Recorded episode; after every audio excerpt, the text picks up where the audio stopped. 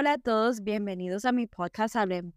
Esta es su presentadora Iliana Urquía y hoy continuamos con sesión 9 de estudio bíblico, así que vamos a empezar con una oración. En el nombre del Padre, del Hijo y del Espíritu Santo. Amén. Ven Espíritu Santo, ven Espíritu Santo, ven Espíritu Santo, llena los corazones de tus fieles y enciende en ellos el fuego de tu amor. Envía, Señor, tu Santo Espíritu y renovarás la faz de la tierra. Amén. Bueno, hoy comenzamos con sesión 9 de estudio bíblico y en el último, en la última sesión estábamos hablando de los reproches contra las ciudades incrédulas y hoy vamos a hablar sobre el hijo sabe quién es el padre. Y comenzamos con San Mateo capítulo 11, versículo 25. Así que abran sus Biblias a San Mateo capítulo 11, versículo 25. En aquel tiempo Jesús dijo, Te alabo Padre, Señor del cielo y de la tierra, porque has mostrado a los sencillos las cosas que escondiste de los sabios y entendidos. Sí, Padre, porque así lo has querido mi Padre me ha entregado todas las cosas. Nadie conoce realmente el Hijo sino el Padre, y nadie conoce realmente al Padre sino el Hijo, y aquellas a quienes el Hijo quiera darle a conocer. Vengan a mí, todos ustedes que están cansados de sus trabajos y cargas, y yo los haré descansar. Acepten el yugo que les pongo y aprendan de mí, que soy paciente y de corazón humilde. Así encontrarán descanso, porque el yugo que les pongo y la carga que les doy a llevar son ligeros. Bueno, aquí ya Jesús está de una forma consolándonos con sus palabras y está diciendo, vengan a mí todos ustedes que están cansados de sus trabajos y cargas, y yo los haré descansar. Bueno, aquí pueden subrayar esa parte. Vengan a mí todos los que están, o todos ustedes los que están cansados de sus trabajos y cargas, y yo los haré descansar. Y después dice, acepten el yugo que yo les pongo y aprendan de mí, que soy paciente y de corazón humilde. Así encontrarán descanso. ¿Qué es lo que Jesús quiere decir con estas palabras? Jesús está diciendo, vengan a mí todos los que se sienten agobiados, cansados, ya sea por tal vez los problemas, tal vez por una enfermedad, tal vez por una situación difícil que estén pasando, y dejémoslos todo en las manos del Señor y Dios nos hará descansar.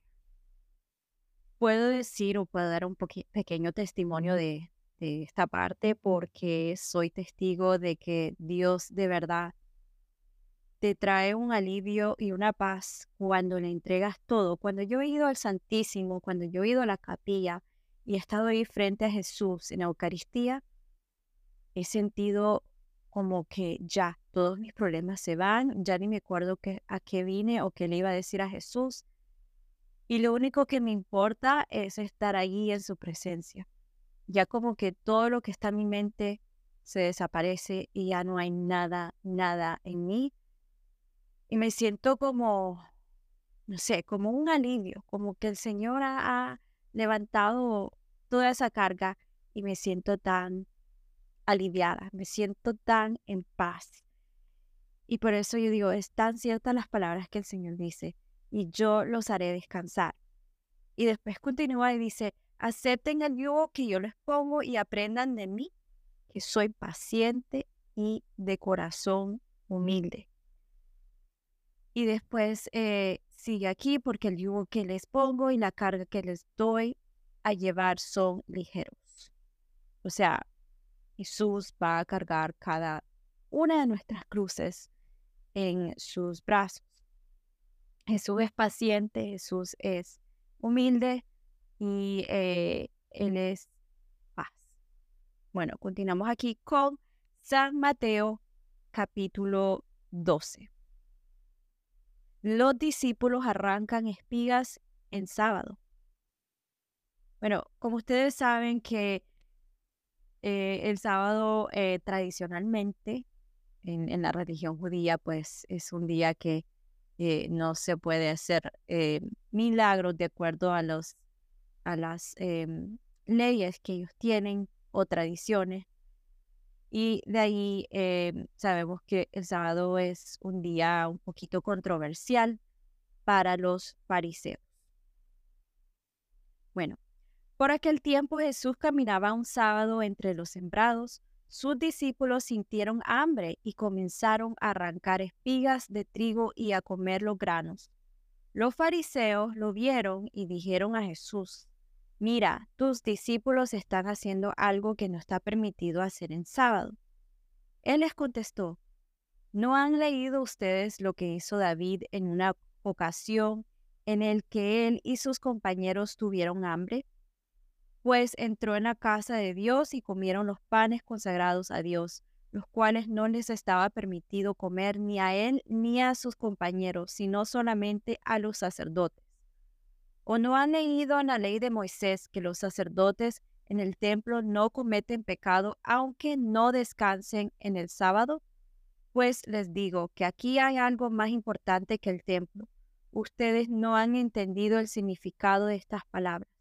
Lo que quiero es que sean compasivos y no y que no ofrezcan sacrificios. Si lo hubieran entendido, no condenarían a quienes no han cometido ninguna falta. Pues bien, el Hijo del Hombre tiene autoridad sobre el sábado. Una vez más, como les dije, los fariseos vienen aquí a acusar a Jesús, a buscar motivos para acusarlo.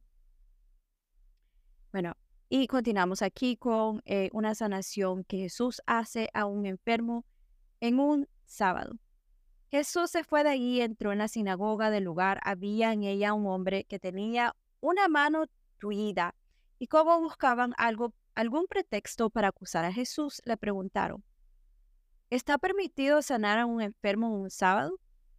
Jesús les contestó, ¿quién de ustedes, si tiene una oveja y se le cae a un pozo el sábado, no va y la saca. Pues, ¿cuánto más vale un hombre que una oveja? Por lo tanto, sí está permitido hacer el bien los sábados. Entonces le dijo aquel hombre, extiende la mano. El hombre la extendió y le quedó tan sana como la otra. Pero cuando los fariseos salieron, comenzaron a hacer planes para matar a Jesús.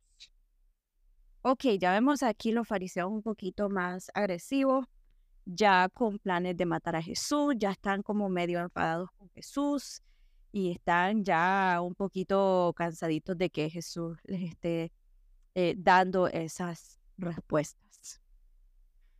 Y bien, continuamos aquí con el cumplimiento de la profecía. Jesús al saberlo se fue de allí y mucha gente lo siguió. Jesús sanaba a todos los enfermos y les ordenaba que no hablaran de él en público.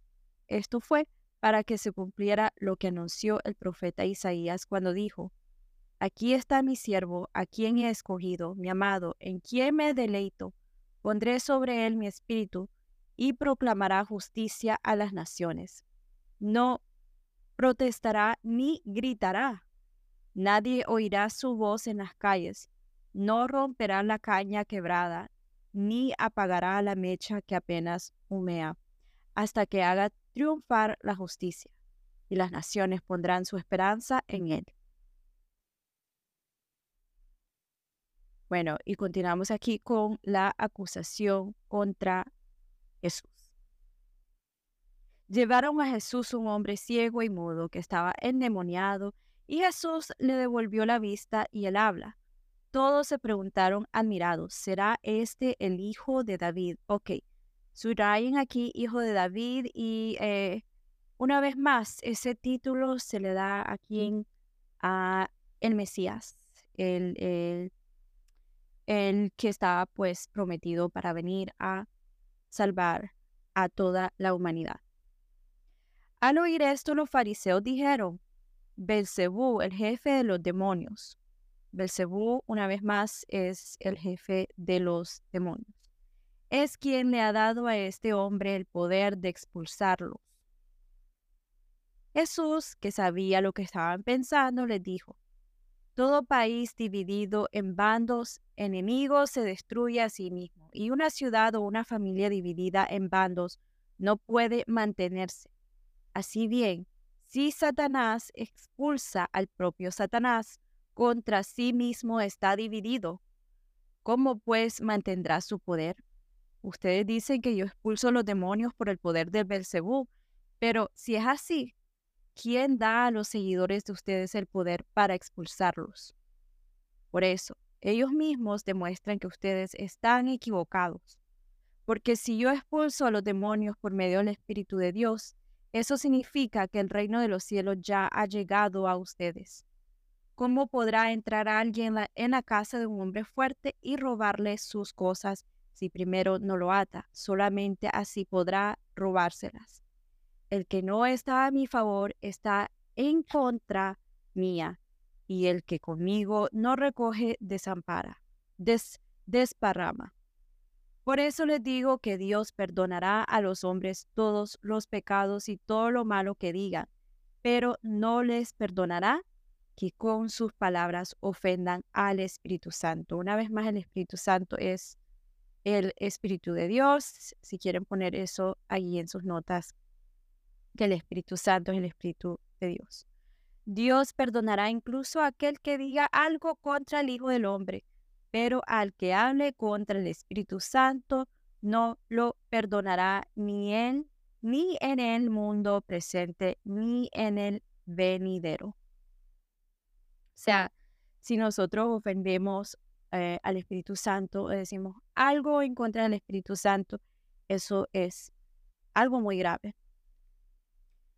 Y bueno, continuamos aquí. El árbol se conoce por su fruto. Si el árbol es bueno, dará buen fruto. Si el árbol es malo, dará mal fruto, pues el árbol se conoce por su fruto. Raza de víboras, ¿cómo se pueden decir cosas buenas si ustedes mismos son malos? De lo que abunda en el corazón habla la boca. El hombre bueno dice cosas buenas porque el bien está en él, y el hombre malo dice cosas malas porque el mal está en él. Y yo les digo que en el día del juicio todos tendrán que dar cuenta de cualquier palabra inútil que hayan pronunciado, que hayan pronunciado, pues por tus propias palabras serás juzgado y declarado inocente o culpable. Ok, ¿qué es eh, o qué significa cuando Jesús dice el hombre bueno dice cosas buenas porque el bien está en él y el malo dice cosas malas porque el mal está en él?